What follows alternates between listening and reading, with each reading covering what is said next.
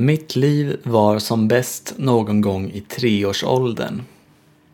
Jag pikade redan då, som det heter på modern svenska. Strax innan mina föräldrars skilsmässa hade jag åkt över krönet på berg och dalbanan och kvar väntade bara en backe nedför.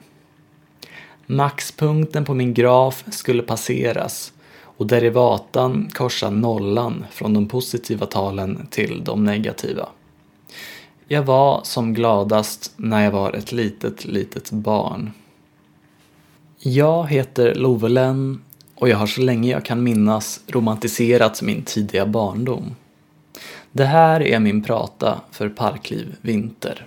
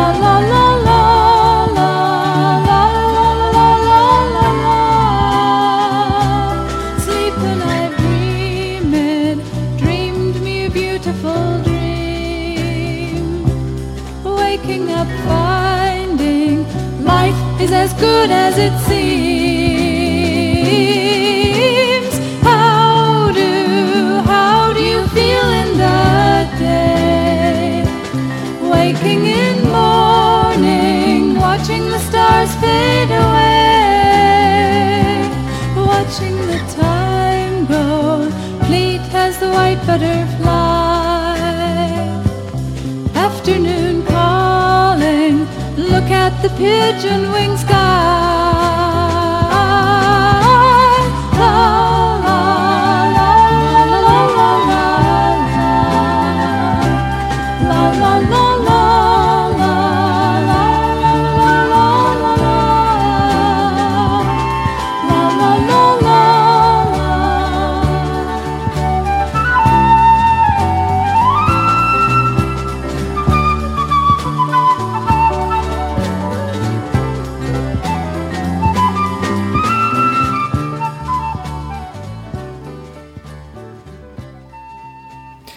Jag föddes den 21 juni 1999, samma datum som sommarsolståndet äger rum. Alltså kan jag mer eller mindre stolt säga att jag har årets längsta födelsedag.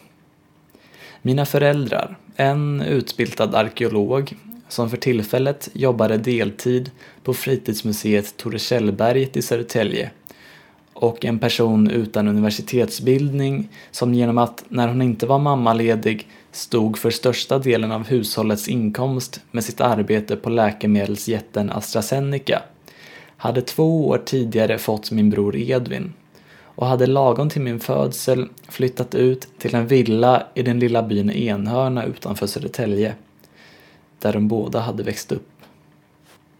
Huset de flyttade in i var en gammal villa från 1900-talet. Ett rött hus med vita knutar. Min pappa, som även var något av en snickare, byggde efter några år en stor snickarbod tillsammans med sin egen pappa, som själv var hantverkare. Trädgården, som var hyfsat ambitiöst, huserade rosor av alla dess slag, smultron, jordgubbar, lupiner som blossade upp var än de fick plats i rosa och lila, svartvinbär, japanska lyktor, otroligt vackra löjtnantshjärtan och mycket, mycket mer. Rabarber, äpplen, hallon. Då och då fick jag och min bror prova på att odla egna saker i trädgården. Med frön beställda från Impecta-katalogen. Men vi var aldrig lika bra som vår pappa.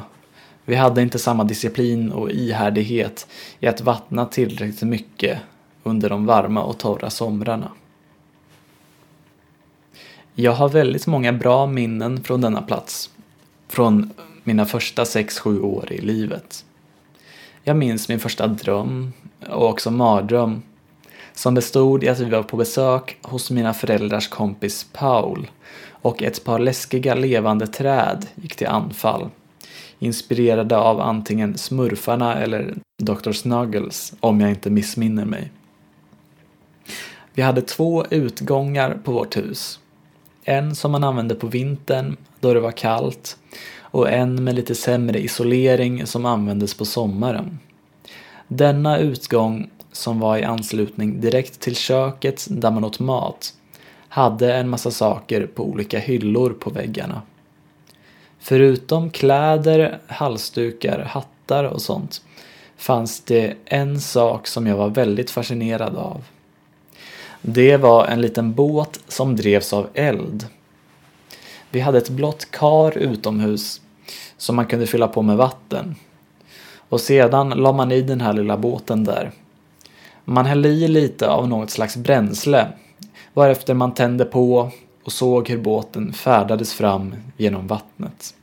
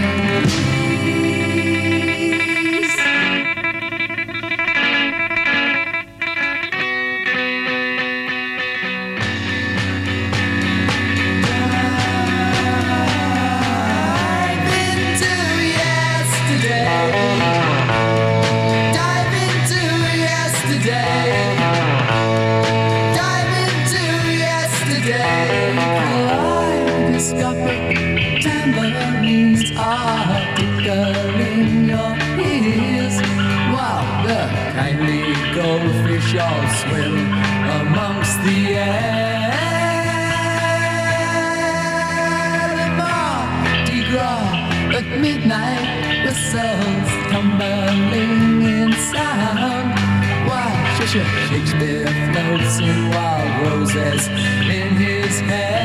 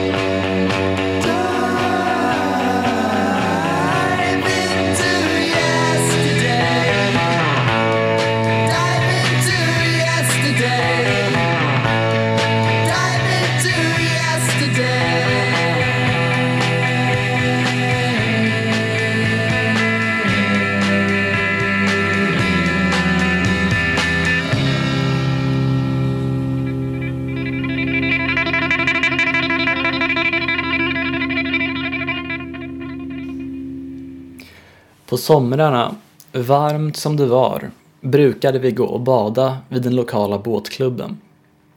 Den ligger i naturreservatet Parkudden, ungefär 10 minuters promenad från där jag bodde. I vägkanterna på vägen dit fanns det den sortens gräs som får frön i olika färger. Brunt, orange, lila, rosa, kanske grönt också. De var väldigt roliga att dra loss och blåsa i vinden. Och jag vet inte om det var inbildning, men jag tyckte det som att när jag blåste dem i det höga gräset nedanför vår gräsmatta hemma så kunde det ha växt upp nya redan till nästa dag. Vägen till båtklubben bestod till det mesta av asfalterad bilväg som sedan ledde till en grusväg med en parkering mellan och en bom som avgränsade området för bilister som inte var medlemmar i båtklubben. Den röd och blåmålade bommen, som lite smått hade börjat rosta, kunde om man var på lite äventyrligt humör vara ett hinder att klättra över. Men oftast gick jag den lilla stigen runt om. Grusvägen som fortsatte därefter var till stor del ett perfekt habitat för myggor och hade man inga långa byxor på sig fick man akta sig för att närma sig vägkanterna för mycket då de förutom bara kirskål också var täckta av brännässlor. Precis innan miljön öppnade upp sig och vägen landade i en större parkering med båtar och badplats fanns ett stort gammalt hus från 1700-talet med gul putsad fasad.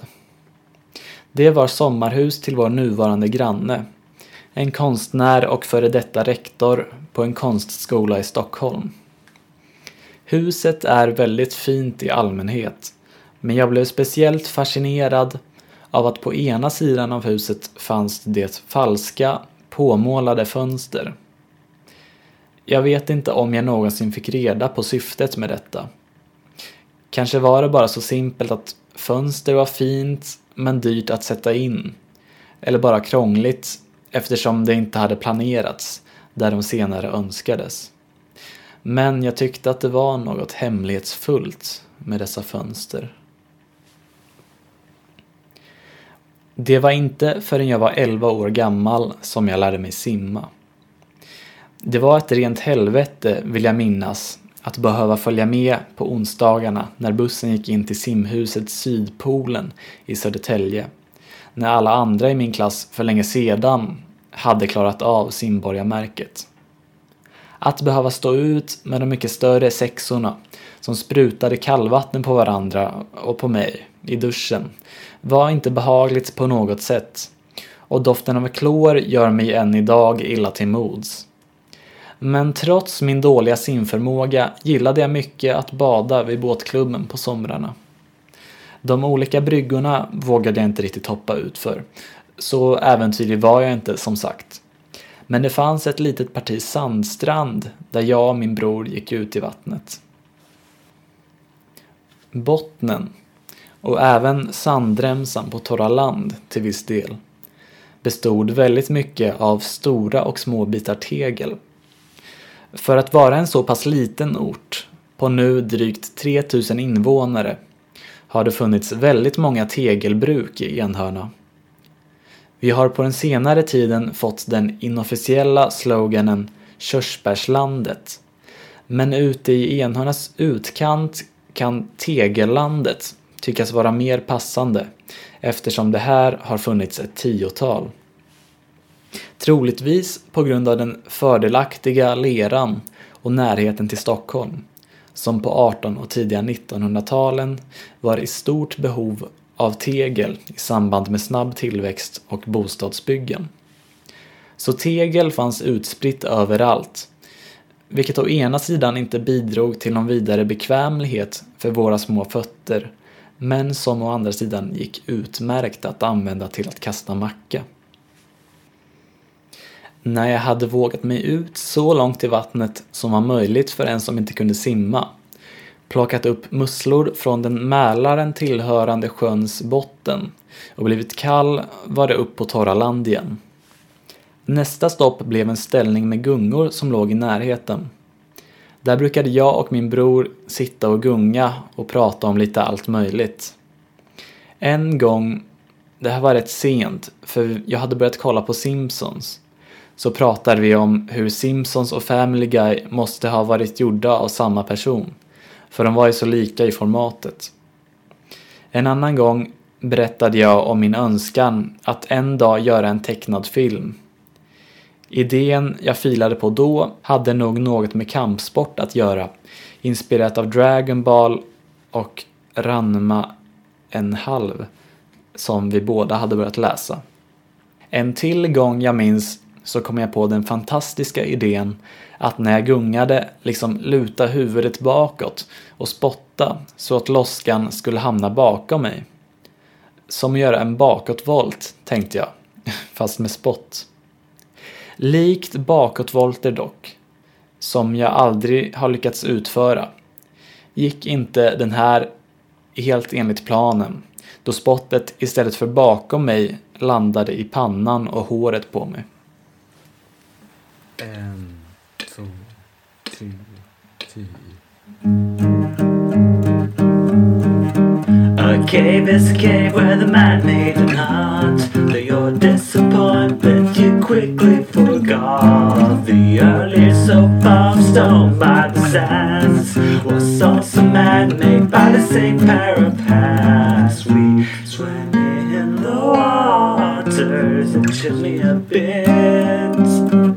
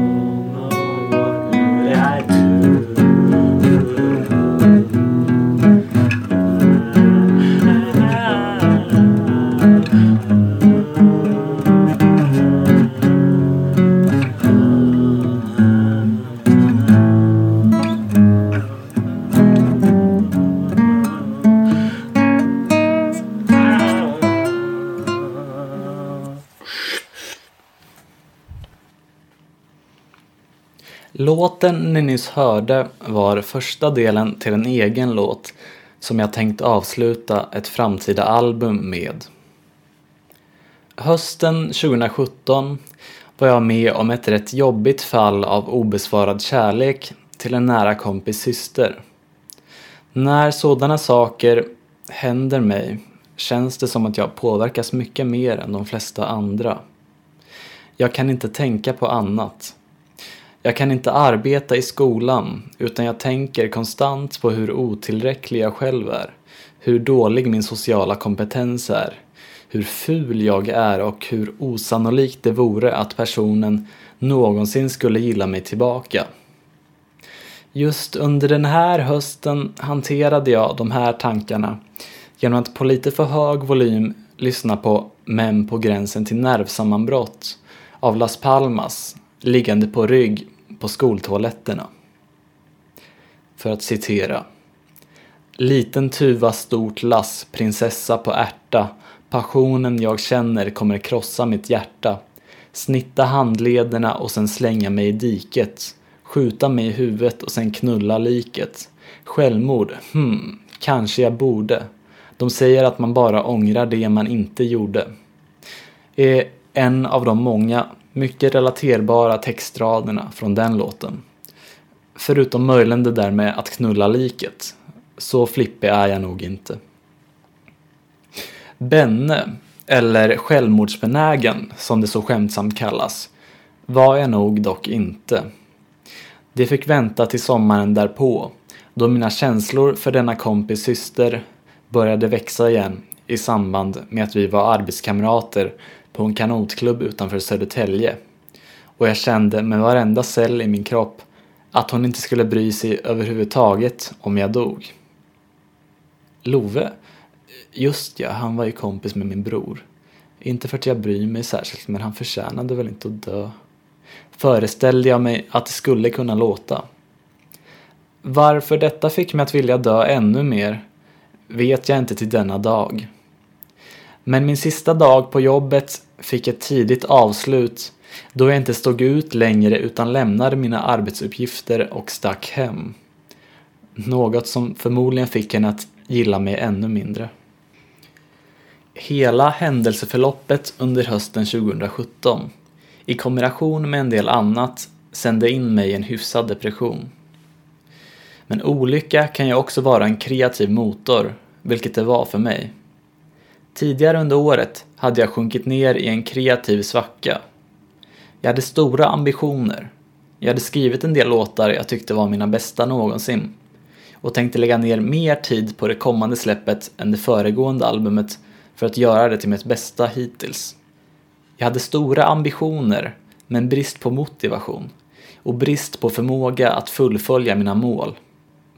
Nämligen började jag under den här tiden utveckla en svårdiagnostiserad kronisk inflammation och värk i mina fingerleder. Vilket satte käppar i hjulet för såväl att skriva på tangentbord och spela gitarr som att använda mitt nyligen införskaffade midi-keyboard. Och käpparna satt kvar där ända tills min känslomässiga smärta blev alltför stark och behövdes ge utlopp för. Jag tvingades att stå ut med den kroppsliga smärtan för att kunna stå ut med den själsliga.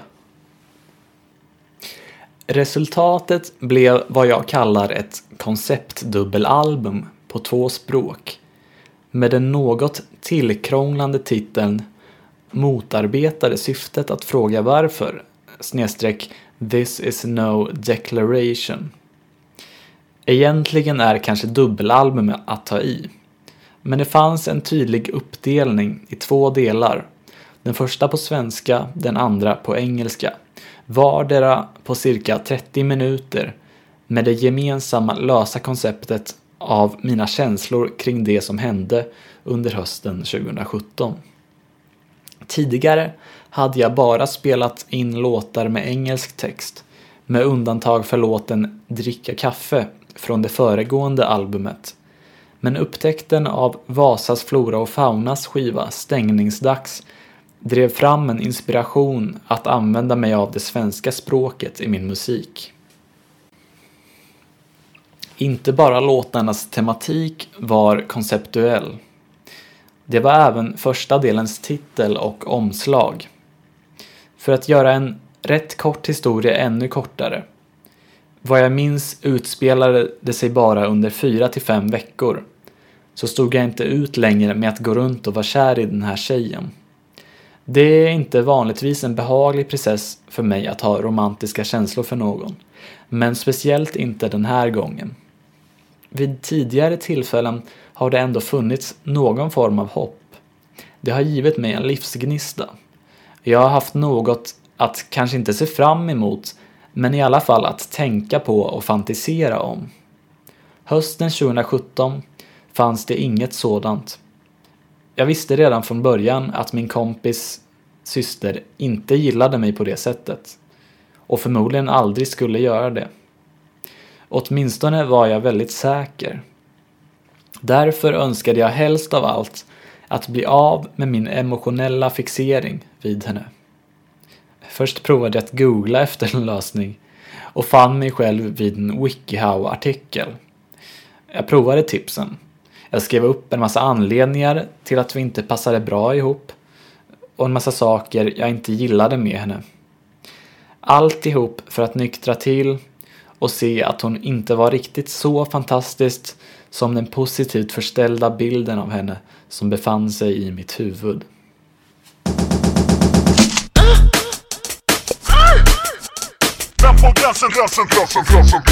För varje dag så blir det svårare att stå ut Önskar mer och mer att allting bara ska ta slut. Fantiserar på broar och balkonger. Har varit jävligt nära några gånger. Ett litet hopp sen blev jag av med skiten. Har känt så här från och till sen jag var liten. Men jag är alltid för feg och det stör mig.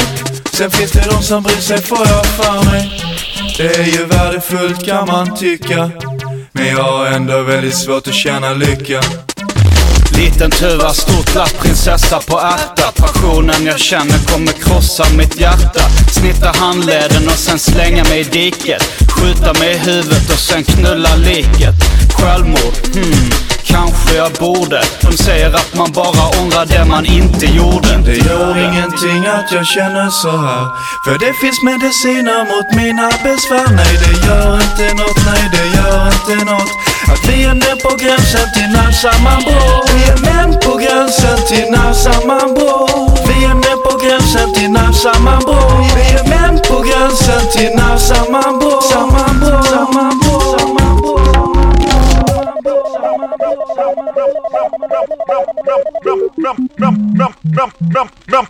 gränsen till ett nervsammanbrott. Brott.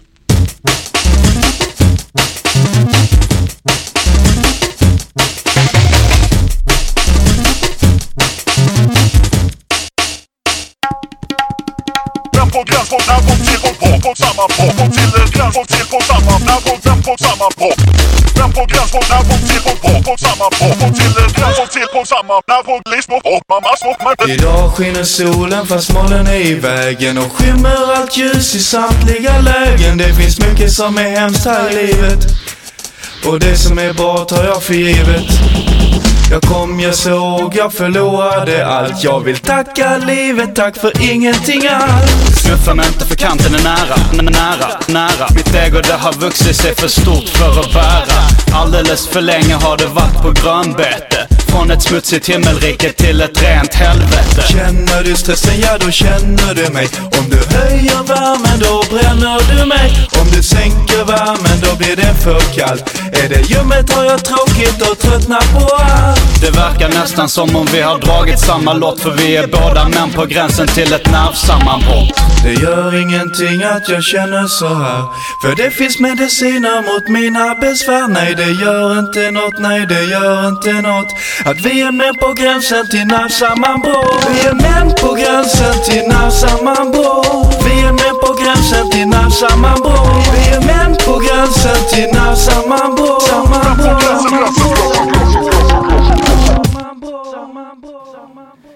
Men riktigt så funkar ju inte riktigt hjärnan. Jag försökte att tänka på henne mindre, men den ständiga påminnelsen om att inte tänka på henne, som jag hade lagt på minnet, fick mig bara att tänka ännu mer på henne. Till slut fastnade jag vid den slutgiltiga lösningen. Den som de flesta skrev var den enda som fungerade. Att bryta kontakten helt. Efter rådfrågning från en vän jag hade som bodde i Sheffield kom jag fram till att jag förr eller senare måste bekänna mina känslor för systern till min kompis och sluta umgås med henne. Tisdagen den 12 september hade jag bestämt mig för att jag inte kunde skjuta, för att jag inte kunde skjuta upp det längre. Jag var såklart för feg för att berätta detta för henne ansikte mot ansikte. Men samtidigt för stolt för att skriva ett sms. Så det fick bli ett telefonsamtal.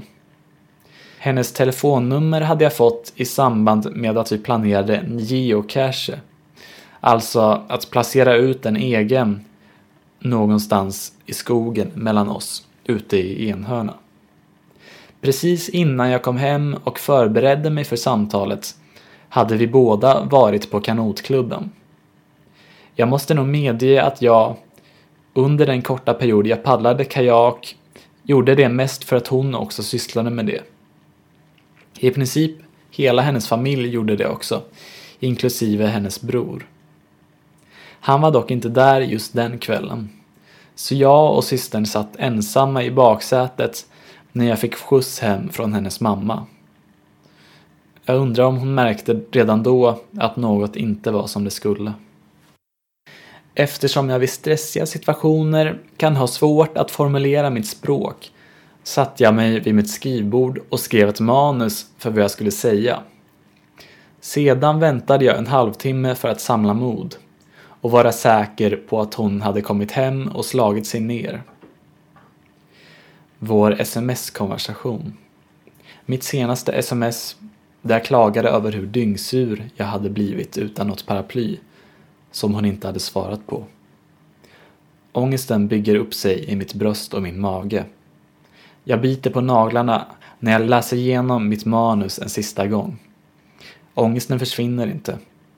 Min kropp vill inte göra det här. Den vill fly eller fäkta. Men gör jag det nu kommer jag ha det gjort. Gör jag det inte kommer jag bara må sämre och sämre. Jag måste göra det. Jag trycker på ringknappen. Nähä, så svarar hon inte. Jag minns att jag kände en blandning av lättnad och en känsla av att bli lurad. Jag trotsade min rädsla och tryckte på knappen. Jag blev lovad en väg ut ur mina känslomässiga bekymmer. Och nu blev det inget av det. Efter några minuter får jag ett sms med texten Ville du något särskilt? Jag svarar ring. Hon undrar motarbetade syftet att fråga varför. Jag ringer. Och det var så den första delen av mitt album, alltså återigen motarbetar det syftet att fråga varför, fick sitt namn. Omslaget till skivan föreställer för övrigt de sönderrivna resterna av manuset jag skrivit till telefonsamtalet. En rolig konceptuell idé tycker jag, som först nu får någon slags betydelse för någon annan än mig. Hur många nu som kommer bry sig om det. Den andra, engelska delen av konceptalbumet gav jag som sagt namnet This is no declaration. Det är ett citat från Bellen Sebastians låt Get me away from here I'm dying. Den fullständiga delen där är This is no declaration. I just thought I'd let you know goodbye. Något jag tyckte passade albumets tematik. Varför gick jag in på det här väldigt långa sidospåret? Jo, jag kommer återknyta till det alldeles strax. Men nu går vi tillbaka till båtklubben och badplatsen med gungorna vid Parkudden i Enhörna. Precis bakom gungställningen fanns det en väldigt brant backe som gick upp mot ett berg. Där hade jag och min bror väldigt kul när vi lekte bergsklättrare. Det var nämligen så brant att det fanns en risk att ramla och skada sig. Ändå skulle vi bestämt göra det varje gång. Jag må ha varit feg ibland, men när det kom till kritan kunde jag försöka i alla fall. Jag ville ju inte vara sämre än min bror. Fast ramla gjorde jag aldrig, vad jag vill minnas. När man kom upp för backen möttes man av krönet till ett berg. Uppe på berget är utsikten otroligt fin och man får överblick över hela båtklubben och vattnet. Till råga på allt finns där en stensoffa. De flesta av er kanske inte kommer vara bekanta med ordet. Men det är precis som det låter. En slags soffa gjord av sten. ett platt stenblock som agerar dynor och ett till lite större block för ryggstöd.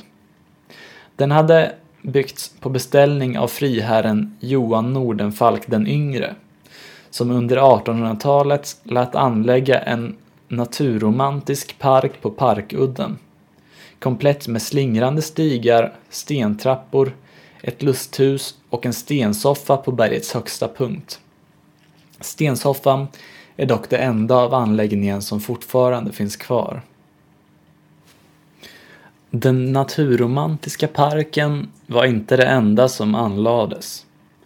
Det gjordes även en grotta, som i brist på officiellt namn alltid kallats för Lövsta grotta hemma hos mig, eftersom den ligger i Lövsta. Låten jag spelade förut, första partiet av The Cave, handlade om en av de första gångerna jag var där och hur två kompisar som var med mig blev lite besvikna. När jag sa grotta tänkte de sig ett stort hål i ett berg. Och efter den med våra inte helt färdigväxta ben långa promenaden dit höll inte sprickorna i berget som i mänsklig intervention genom en massa stenblock på toppen förslutits till en grotta måttet. Delarna två och tre av låten, som ännu inte är färdiginspelade, behandlar två andra minnesvärda gånger jag varit vid Lövsta grotta. Del 2 Jag, min bror och min pappa hade varit och badat vid båtklubben. Det måste varit en rätt så varm sommardag med tanke på hur kräsen jag är med temperatur på vattnet. När vi gick längs den myggiga vägen hem stötte vi på Paul, en redan då rätt så gammal man som kände min pappa och figurerade i min första dröm jag kommer ihåg, som jag nämnde tidigare. Han sa en sak som ytterligare tyder på att det måste varit varmt. Nämligen att han, ett gäng ungar, varav några kan varit hans barnbarn, och en lärare från den lokala lågstadieskolan skulle ta sig till grottan och sova över där. Han bjöd över oss dit en stund. Ett erbjudande jag fann lockande, då det var ett tag sedan jag hade sett honom. Kvällen närmade sig och vi gick dit. Det var fortfarande ljust. Det var underhållning på gitarr och sång som bildläraren Kattis stod för. Jag vill minnas att de sjöng på Hey Baberiba, den där mors lilla Olle köpte öl, köpte öl, köpte öl. Besöket blev inte långvarigt, men det har ändå fastnat i minnet. Minnen blir väl särskilt starka just när det finns en kombination av olika sinner. Och där fanns det förutom synintrycket och musiken också lukten av lättsaltade chips som de åt på. Jag ville väldigt gärna smaka. Chips har jag alltid varit svag för. Men jag var alltför blyg för att fråga om det.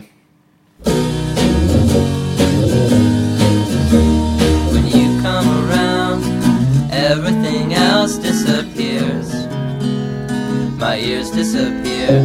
When you come around, everything else vanishes.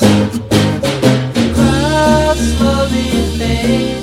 When you come around, everything evaporates. When you come around, around, around, on the news at night.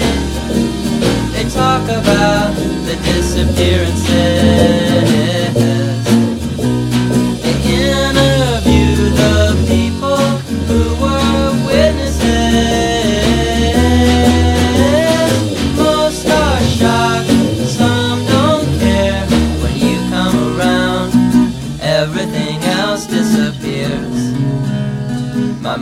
Disappears when you come around. Everything else vanishes.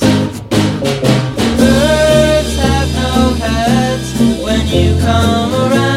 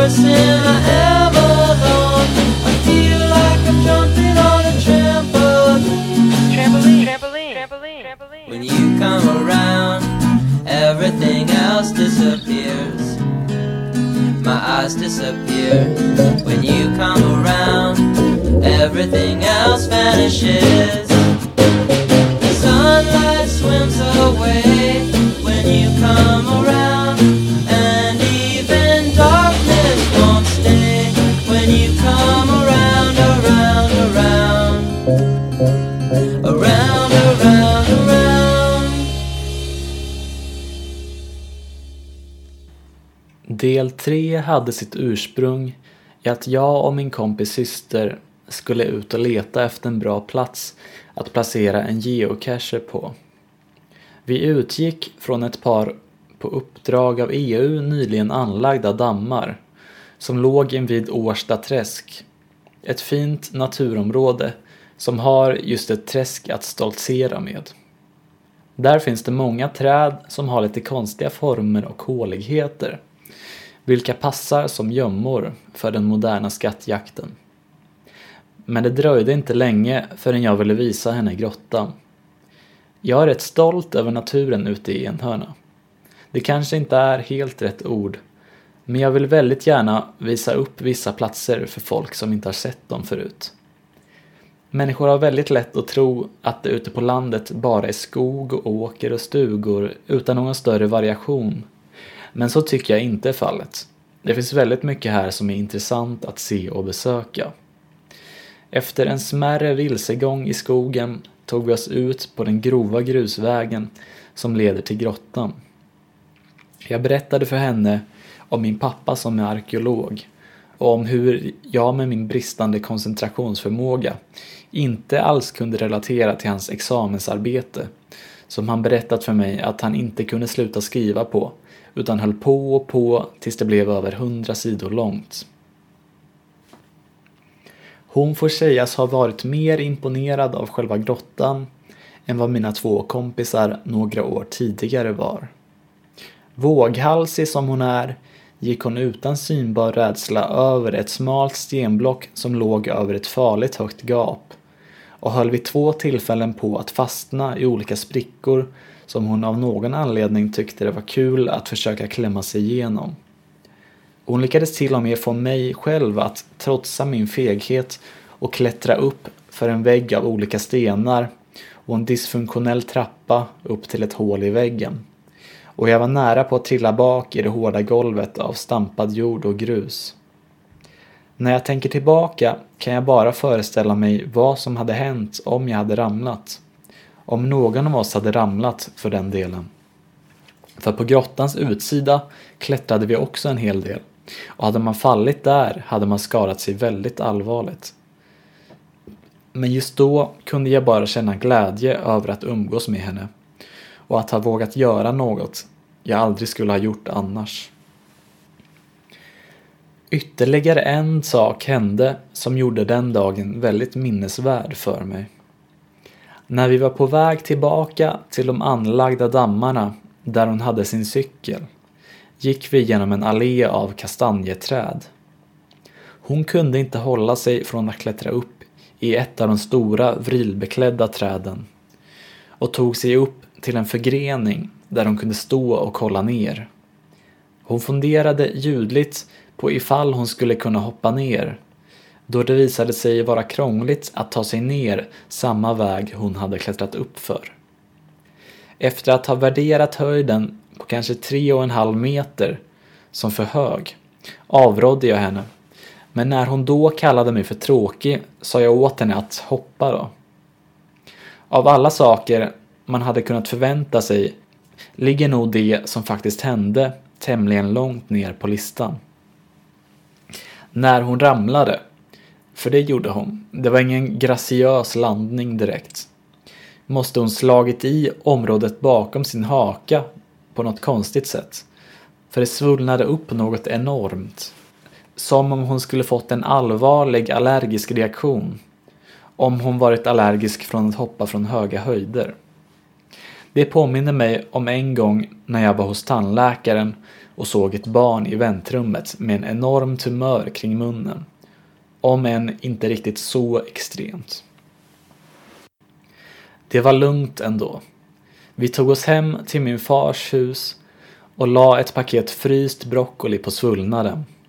och dagen därpå var den nästan helt borta. Sedan var det inte så mycket mer.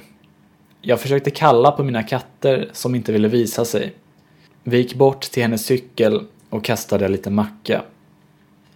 När jag tog mig hem gick vädret från att ha bestått av skinande solsken till att ösregna. En lagom bra metafor för den här korta perioden av mitt liv.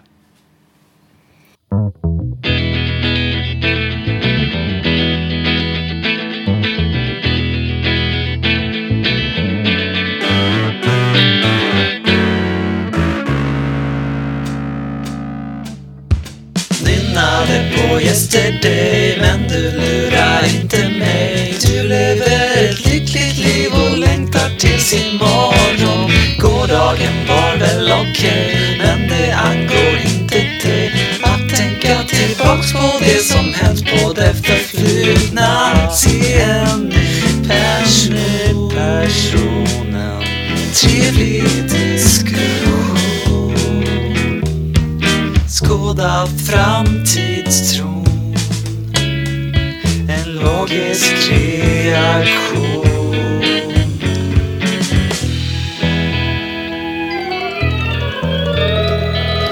För dig verkar allt så bra. Du vill ingen annan ha. Du klarar dig själv för att du vet att andra bryr sig. Levnadsglädje, levnadsglad. Flera punkter blir en rad. Hur fan kan man lita på någon som är trevlig mot alla? Fan vet jag, jag jag det jag Jag vet knappt vem du är. Gav upp som jag gör. Jag väntar utanför. Jag väntar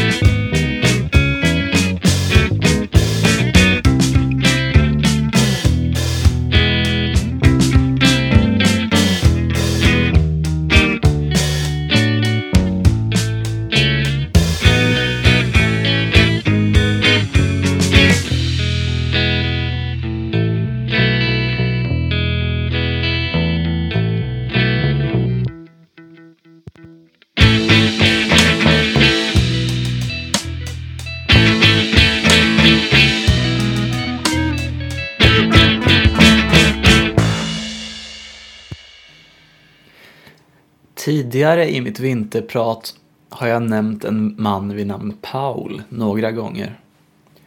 Han är en man från Österrike som är bekant med mina föräldrar och något av en eldsjäl i Enhörnas hembygd, om man använder sig av det ordet.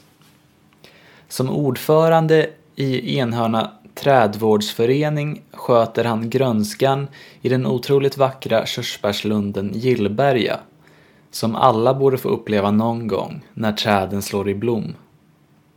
Det är också han, vad jag minns i alla fall, som drivit på Enhörnas byslogan Körsbärslandet i anknytning till hans mastodontprojekt att plantera körsbärsträd längs med vägen i Enhörna som han började med tidigt på 90-talet.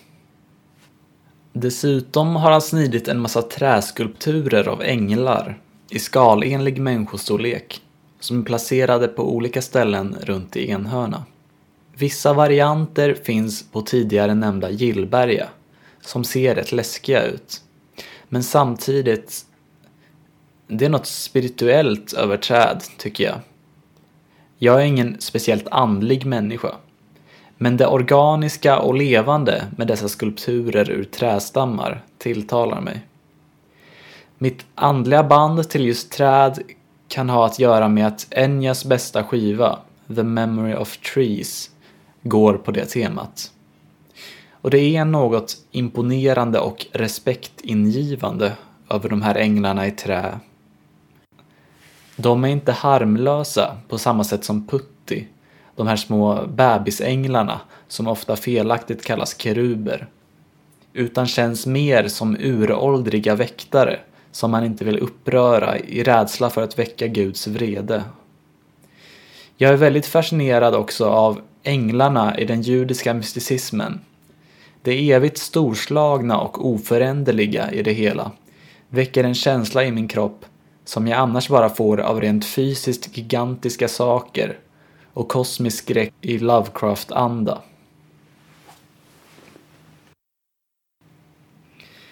I gammal folktro finns det en viss typ av träd som kallas för trolltallar, alternativt smöjträd. Dessa var träd med stora hål i stammarna som man trodde hade en läkande kraft som kunde bota sjukdomar och åkommor av alla dess slag. Om ett litet barn till exempel var sjukt kunde det dras genom hålet och skulle på så sätt bli botat. Trädet skulle absorbera sjukdomen och befria bäraren från den. I Enhörnaområdet har det funnits flera trolltallar. En av dessa låg vid en gammal gård som heter Årby.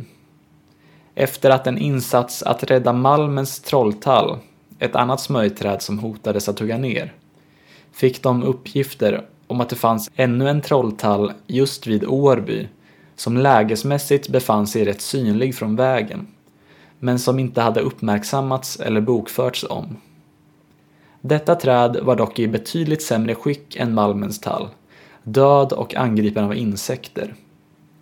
För att rädda detta kulturhistoriska objekt antog just Paul uppdraget att ta ner det, konservera det och föra upp det vid Enhörnas hembygdsmuseum. Anledningen till att trolltallarna hade stått kvar så länge var gammal vidskepelse. De skulle ju agera en slags kärl som drog åt sig de sjukdomar de kom i kontakt med. Och därför skulle alla dessa sjukdomar släppas lös och drabba den som högg ner ett av träden. Just detta kanske Paul inte trodde på riktigt, men han ville ändå vidta en viss försiktighet vid hanteringen av tallen, som ändå hade en så stark folkhistorisk betydelse. Så istället för att såga av stammen togs beslutet att försöka få upp så mycket som möjligt av rotsystemet. Två saker hände då. Det första var att flera arkeologiska fynd gjordes i grävningsarbetet runt trädet. Fynd av riksintresse för de som sysslar med folklig kult, läkekonst och andra föreställningar, för att citera min arkeolog till far. Den andra saken som hände var att Paul, när han satte hackan i hjärteroten som trolltallen satt fast vid, drabbades av en stroke. Den var rätt så lindrig, så han klarade sig bra. Men en stroke var det ändå. Så kanske låg det något i farhågorna om vad som skulle hända den som högg ner trädet. Nu finns i alla fall stammen för allmän beskådan, konserverad med äkta enhörnakära utanför hembygdsgården sedan många år tillbaka.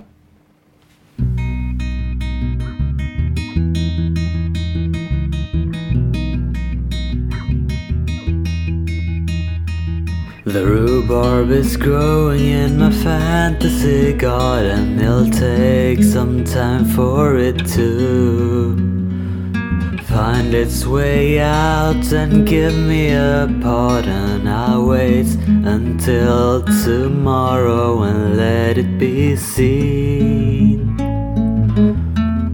by the machine.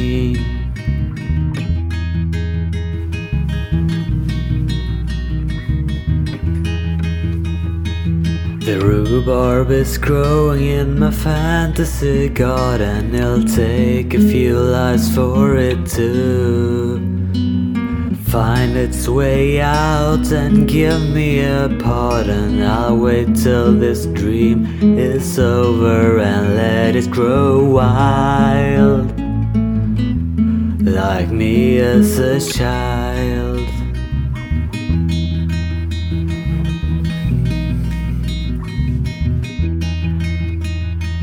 The raspberries break in my fantasy garden, the yellow and even the red. But I'll stay here in my fantasy garden. I'll stay here until the raspberries and rhubarbs are dead. I'll follow a thread.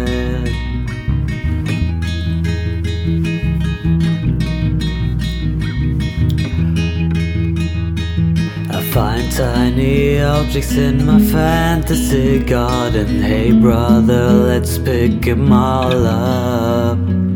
Let's pick and collect all these drowned yellow bullets.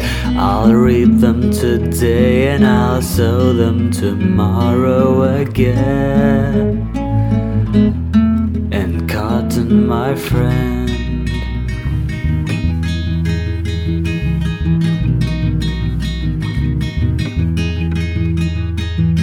Swing or a ship in my fantasy garden. I don't know if I'll understand. I found me a friend in my fantasy garden. I wanted him, but he was guarded by a troll. He was a tadpole.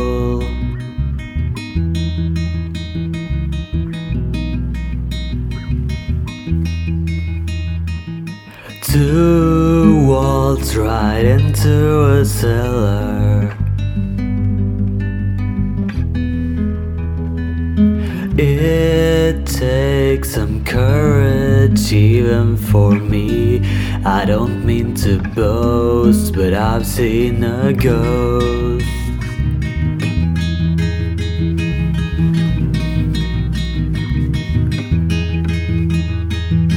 Grind my own sugar in my fantasy garden, and candy will guard me all day. I'll read all these comics and drink all red Fanta. Comics I never must read, or so I've been told. They are for the old.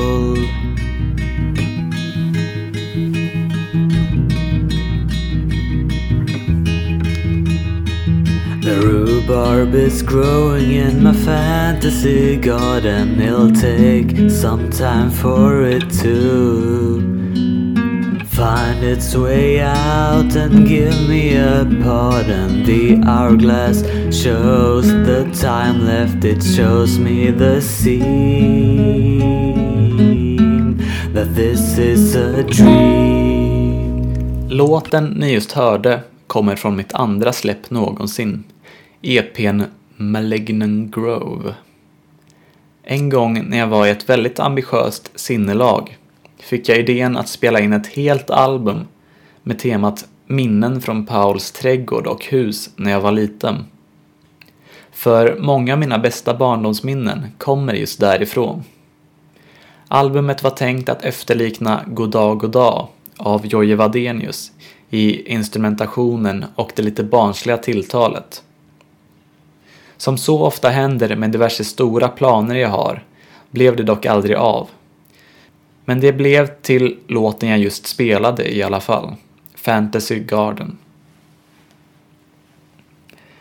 Jag besökte Paul i somras och gick igenom hans trädgård och kollade. Visst, den är stor. Men när jag var ett litet barn var den gigantisk. Och i den fanns alla möjliga saker. Han hade några gungor, varav en var i formen av en vikingabåt, som jag och min bror brukade sitta och gunga i när vi var där. Än idag är doften av kärat trä en av mina favoritlukter eftersom den påminner mig om gungan. På ett ställe fanns det en liten damm, kanske snarare ett vattenhål. På sidorna av dammen fanns det små målade statyer av troll. I vattnet fanns det grodyngel, något jag var väldigt fascinerad av. En gång så hittade jag och min bror en massa små gula plastkulor. Då och då brukade vi leka sakletare. Och denna gången var det små kulor som vi med stor entusiasm gick runt och letade efter i ett grusparti på tomten. I efterhand har jag förstått att det var soft air gun-kulor. Troligen från Pauls barnbarn. Jag har ett tydligt minne också av att Paul sa till mig och min bror att han hade ett spöke i källaren. På ett annat ställe, inte nära källaren vill jag tillägga, hängde vad som kan ha varit en fågelskrämma. Men som det lilla barn jag var blev jag rädd för den och tänkte att det var spöket som han talade om. Jag har många minnen från inuti huset också. För det första hade Paul en sockerkvarn. När jag kollar upp ordet nu inser jag att det inte riktigt finns något som heter just sockerkvarn. Och kanske använde han inte själv det ordet. Men det var en liten apparat med en vev som malde ner socker som man la i den och tryckte på med en kloss.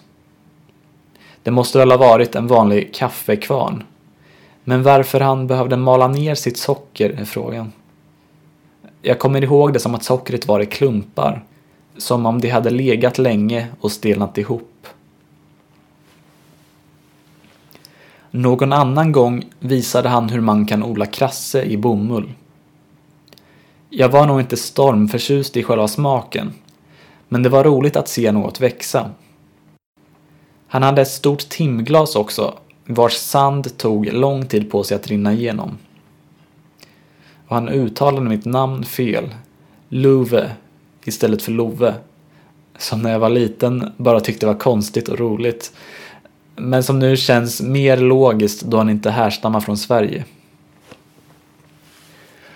Jag läste mycket serier som liten.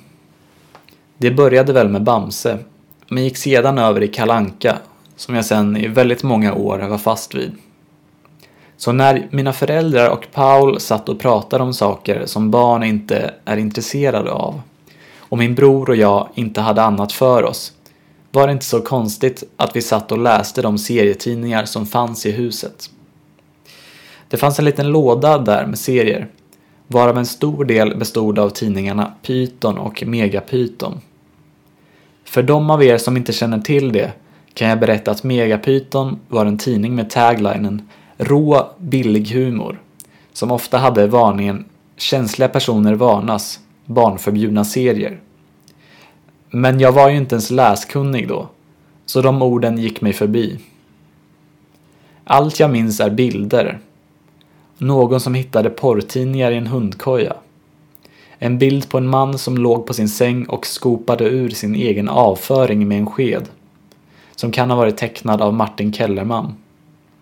Och en serie om ett barn som blev misshandlad av sin egen mamma utanför en bil och som sedan på något vänster metamorferar till en insekt. Senare fick jag reda på att det var Mike Diana som tecknat den sista serien. Han är något av ett unikum, Den första serietecknaren någonsin som blivit fälld för obscenitet i 90-talets kristet konservativa Florida. Han dömdes till att böta 3000 dollar, arbeta över 1000 timmar samhällstjänst och blev förbjuden att teckna serier med godtyckliga polisrazzior som skulle kontrollera det. Med mycket möda försökte jag hitta just den serien jag hade läst som liten. Jag beställde till och med en stor samlingsvolym med hans serier, som dock var grovt feltryckt då den bara innehöll samma hundra sidor som repeterades tre gånger om och serien låg inte på någon av de sidorna. Till slut fann jag Megapyton-tidningen jag hade läst den i på en seriebutik i Stockholm. Den svenska översättningen av ursprungstiteln Cicada Candy blev Cicada-karamellen. Min mamma ville inte att vi skulle läsa de serierna. Hon sa att vi bara kommer drömma mardrömmar av dem. När vi var hos Paul någon gång, kanske fem år senare, och min mamma återigen hyttade ett varningens finger med frasen Ni vet vilka tidningar ni inte ska läsa va? kommenterade Paul att vi ju nästan var vuxna. Vi var på vår höjd 9 och 11 år gamla. Men det var magiskt i Pauls trädgård när jag var liten. Kanske var det bara att jag var ett barn, men jag skulle svära på att det är något speciellt med just det stället. Arkitekturen, resterna av handelsträdgården, blommorna, växterna, körsbärsträden, wienerbröden som jag egentligen inte var så förtjust i, men som bidrog ändå. När jag några gånger har reflekterat över var jag helst skulle vilja bo i hela världen har jag kommit fram till att det vore just i Pauls hus med hans trädgård. Kanske jagar jag förgäves något som bara fanns där när jag var barn. Men den jakten är ändå min primärt drivande kreativa kraft.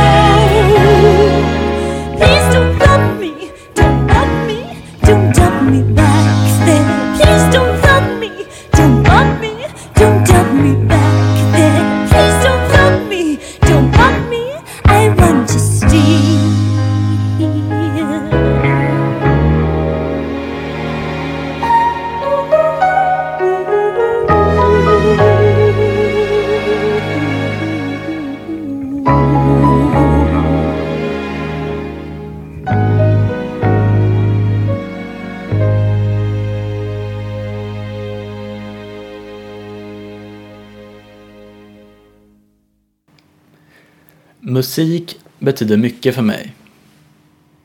Jag tror att ljud i allmänhet spelar stor roll i skapandet av minnen.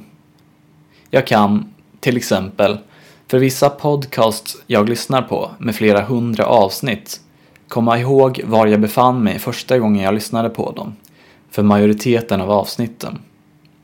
Gällande musik har jag väldigt lätt att relatera olika album och artister till olika delar av mitt liv. Det är nog inget sammanträffande att mycket av min favoritmusik är sånt min pappa spelade när jag var liten. Och som därför påminner mig om den tiden. Kate Bush till exempel, som ni nyss hörde med låten Blow Away.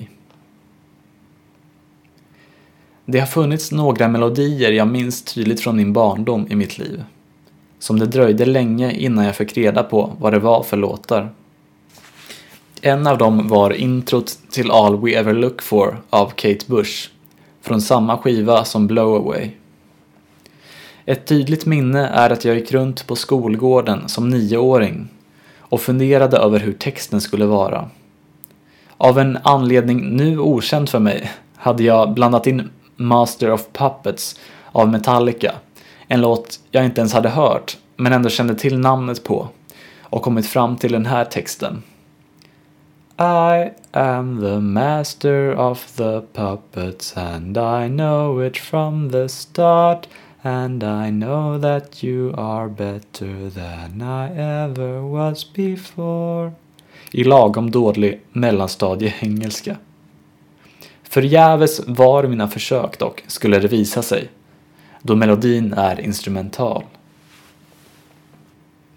En annan melodi som också satt inpräntad var pianoslingan i Nevermore av The Soundtrack of Our Lives och Ten Years Ahead från samma skiva. Det finns ytterligare en melodi som jag faktiskt ännu inte vet vem det är som har gjort eller vad det är för låt. En av punkterna på min bucketlist är att ta reda på det. Jag skulle ju alltid kunna fråga min pappa bara, han vet säkert. Men jag är lite rädd nästan att mitt liv ska kännas allt för tomt när det inte finns kvar några musikmässiga mysterium. Så ska jag någon gång få reda på låten ska det i alla fall vara mitt eget arbete som lett mig dit. Vissa melodier, i princip alltid sådana jag hörde när jag var liten, kan vara så vackra att jag börjar gråta.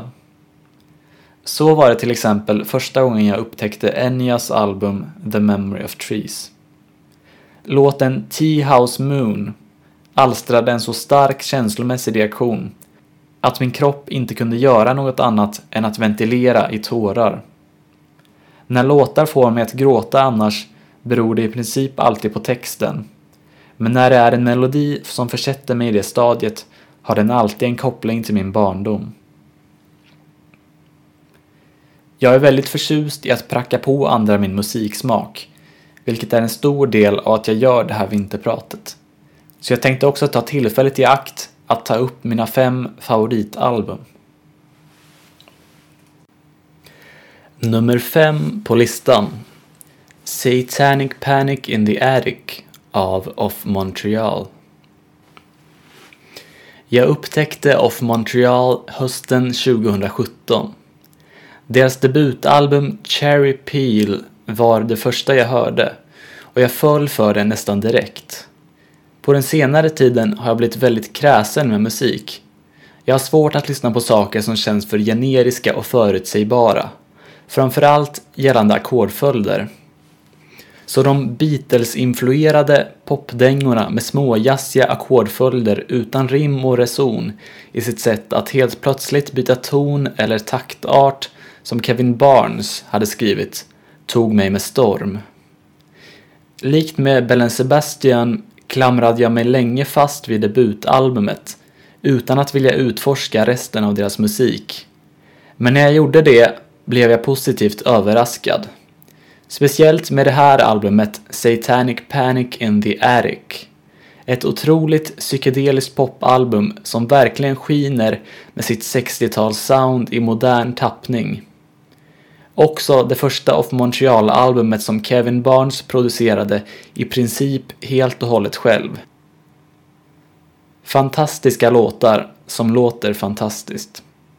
Brian Wilson borde vara stolt. Nummer 4. Behind the Music of the Soundtrack of Our Lives. Det här är albumet som de två tidigare låtarna Nevermore och Ten Years Ahead jag nämnde tillhör. Och det är inte ens skivans bästa låtar. Till och med de mer klassiskt rockiga låtarna, som jag i vanliga fall inte brukar vara så förtjust i, har sån himla energi att man inte kan hjälpa att ryckas med.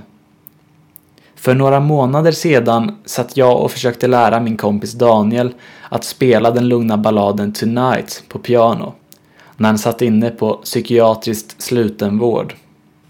Jag befann mig inte ens där, utan jag satt i telefon och försökte ton för ton lära ut låten, som jag inte ens hade spelat själv förut vill jag tillägga, på ett instrument jag varken behärskade eller kunde se framför mig. Det gick bra ändå, tack vare mitt hyfsat bra gehör och tålamod. Behind the Music var också ett av Daniels absoluta favoritalbum. Daniel blev bara 19 år gammal. Så vidta försiktighet när ni lyssnar på den här skivan. Nummer 3. The Kick Inside av Kate Bush. Det är väldigt imponerande att Kate Bush blev så bra så snabbt. Hon var bara 19 år när detta debutalbum släpptes och hon var 13 år när hon skrev någon av låtarna. Visst hade hon hjälp med arrangemang och instrumentation av väldigt talangfulla studiomusiker. Men hon skrev alla låtarna själv och spelade piano. Hennes röst är unik, hennes pianospel är originellt och hennes låtar väldigt sällan tråkiga, utan snarare spännande, melodiskt och arrangemangsmässigt. Jag funderade på om det skulle bli det här albumet eller Never Forever som platsade på listan. Båda är nog ungefär lika bra, men idag när jag skriver det här föredrar jag den här skivan. Nummer två. Hargest Ridge av Mike Oldfield. En annan som började väldigt tidigt och som likt alla andra på den här listan har varit stor influens på mitt musikskapande är Mike Oldfield. Han spelade gitarr på en skiva med sin syster Sally redan när han var 15 år gammal och var mer tekniskt avancerad redan då än jag kan drömma om att vara på gitarr. Vid 19 års ålder, lika gammal som jag är nu, spelade han in Tubular Bells, en skiva och låt på två delar, 20 minuter var. Instrumental progressiv rock som har över 30 instrument i sig, alla som han spelade själv. Kanske mest känd är introslingan på piano, som användes i skräckfilmen Exorcisten. Hela historien kring det, om hur han så ung spelade in skivan själv på alla instrument, har inspirerat mig väldigt mycket. För några år sedan spelade jag in en EP som bestod av en enda låt, mestadels instrumental, på cirka 13 minuter. Den blev inte så bra. Desto bättre blev den avslutande låten på motarbetade syftet som jag döpte Mat och husrum. Den följer samma koncept med en massa olika partier, men är också mycket textdriven. Några år efter Tubular Bells, 1974, släppte han sitt andra album, som jag tycker är hans bästa, vid namn Hargest Ridge. Det är en skiva jag har tvingat mig själv att inte lyssna på för ofta, då jag är rädd att magin ska gå förlorad. För magisk är den. Sagolik. Jag förknippar speciellt låtens första del med att vakna upp sent på en helgmorgon, när pappa redan har gått upp, solen skiner och jag hör den otroliga orgelmelodin som på samma gång får mig att vilja ligga kvar i sängen och insupa stämningen. Som att ta mig upp och gå ner för trappan för att åtnjuta musiken klarare. Och till sist, mitt favoritalbum någonsin. I often dream of trains av Robin Hitchcock. Robin Hitchcock är ett barn av 60-talet. Han fastnade tidigt för Beatles, Bob Dylan och Syd Barrett, vilka har förblivit hans primära influenser till denna dag. Efter en kort karriär som frontman i nypsykedeliska rockbandet Soft Boys började han släppa soloalbum under det tidiga 80-talet. Det tredje av dessa, I often dream of trains, är hans mästerverk, det jag och många andra anser vara hans bästa.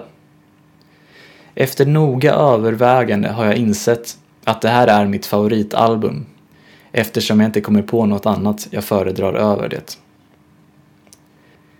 Ibland när jag lyssnar på musik får jag en speciell känsla i kroppen som jag inte riktigt kan beskriva så bra med ord. Som att en viss kombination av ackord, melodi och atmosfär resonerar inuti mig. I brist på annat har jag kallat den här musikaliska kvaliteten för renhet. Och det är en av de saker jag mest eftersträvar i mitt eget musikskapande. Robin Hitchcock är den vars musik starkast får mig att känna så. Han är inte extremt känd, men jag tycker verkligen att han förtjänar det. Så jag tar tillfället i akt att sprida gospeln. Här kommer ett av bonusspåren från skivan. Ah.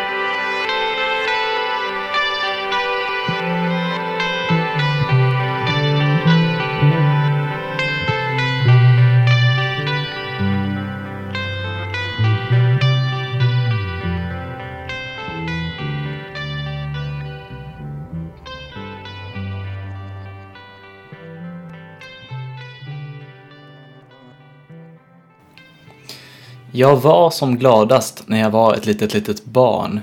Det är ett faktum. Min mamma beskrev det en gång som att jag var väldigt glad som barn. Men att jag sen blev mer tillbakadragen och lite dyster nästan. Men barn, förutsatt att de inte utsätts för traumatiska upplevelser, är väl rätt glada i allmänhet. Frågan är om mitt liv egentligen var bättre då eller om jag bara såg allt med ett barns ögon. Jag minns ju inte bara bra saker. Jag minns när jag fick skäll av en dagisfröken för att tillsammans med min kompis Erik ha lekt med ett eluttag och hur jag bara ville därifrån. Jag minns hur jag som riktigt liten råkade tappa ett glas vatten på golvet och skar upp mina fingrar när jag försökte plocka upp skärvorna. Jag minns när pappa hade åkt till jobbet utan att säga hejdå. Jag minns alla de gånger jag ramlade och gjorde illa mig. Alla de gånger mina kompisar sprang ifrån mig i ett gäng och skrattade. För att jag hade lägst status och var dålig på att springa. Alla de raster då jag bara gick själv runt skolan om och om igen tills klockan ringde. För att jag inte gillade att spela fotboll. Jag vill ofta peka på att jag har mått dåligt för att mina föräldrar skilde sig och min familj splittrades i två. En gång på en lektion i skolan där man skulle intervjua varandra, när jag var nio år gammal, fick jag frågan om vad jag helst skulle vilja om jag fick önska mig något. Jag svarade att jag ville att min familj skulle bli hel igen och började gråta. Men nu när jag skriver det här väcks en del funderingar i mig. Var det verkligen skilsmässan som gjorde mig olycklig? När jag fick reda på att de skulle skiljas, eller snarare att mamma skulle flytta, blev jag bara glad för att det skulle bli spännande och kul att bo i samma hus som min brors kompis Joshua. Det var många år senare, när jag började reflektera en massa och ligga vaken på nätten och tänka på hur det skulle kunna ha varit, som jag blev olycklig av det. Visst, det kan ju ha varit så att jag först då förstod vad som hände.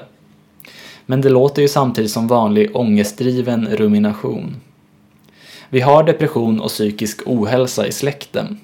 Så det är mycket möjligt att jag hade legat och grubblat oavsett om mina föräldrar hade fortsatt vara tillsammans. Och redan då var ju det jag såg tillbaka på egentligen inte tiden då min mamma och pappa var tillsammans, utan de första tre åren av mitt liv då jag var ett litet barn. Precis som jag gör nu. Det är väl en bugg i det mänskliga psyket att man minns de bra sakerna men förtränger det tråkiga och förminskar det dåliga. För när jag tänker på de första åren av mitt liv är det inte de dåliga sakerna jag radade upp förut. Nej, Jag tänker på när min mamma skrev ner historierna jag kom på om bröderna Boxar-Bob.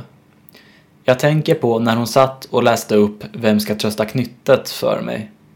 När pappa satte på skivorna Goddag Goddag och Zoppa av Jojje Wadenius. På det konstiga tv-inslaget med en man och en struts som jag än idag inte vet om jag såg på riktigt eller bara fantiserade ihop. Jag tänker på gångerna vi var på mormor och morfars sommarstuga på Adelsö och hur mycket jag skrattade när jag fick reda via boken Gittan och Älgbrorsorna på att det heter popcorn och inte popcorn. När jag lånade mormor och morfars gitarr och gjorde mitt bästa för att spela, som måste ha låtit för jävligt. Alla gånger vi gick och badade. Alla gånger vi var hos Paul. Alla lediga dagar på sommarlovet, som då tycktes vara oändligt långt. Så kommer det väl vara i framtiden också. Man ser tillbaka på det förflutna med rosafärgade glasögon.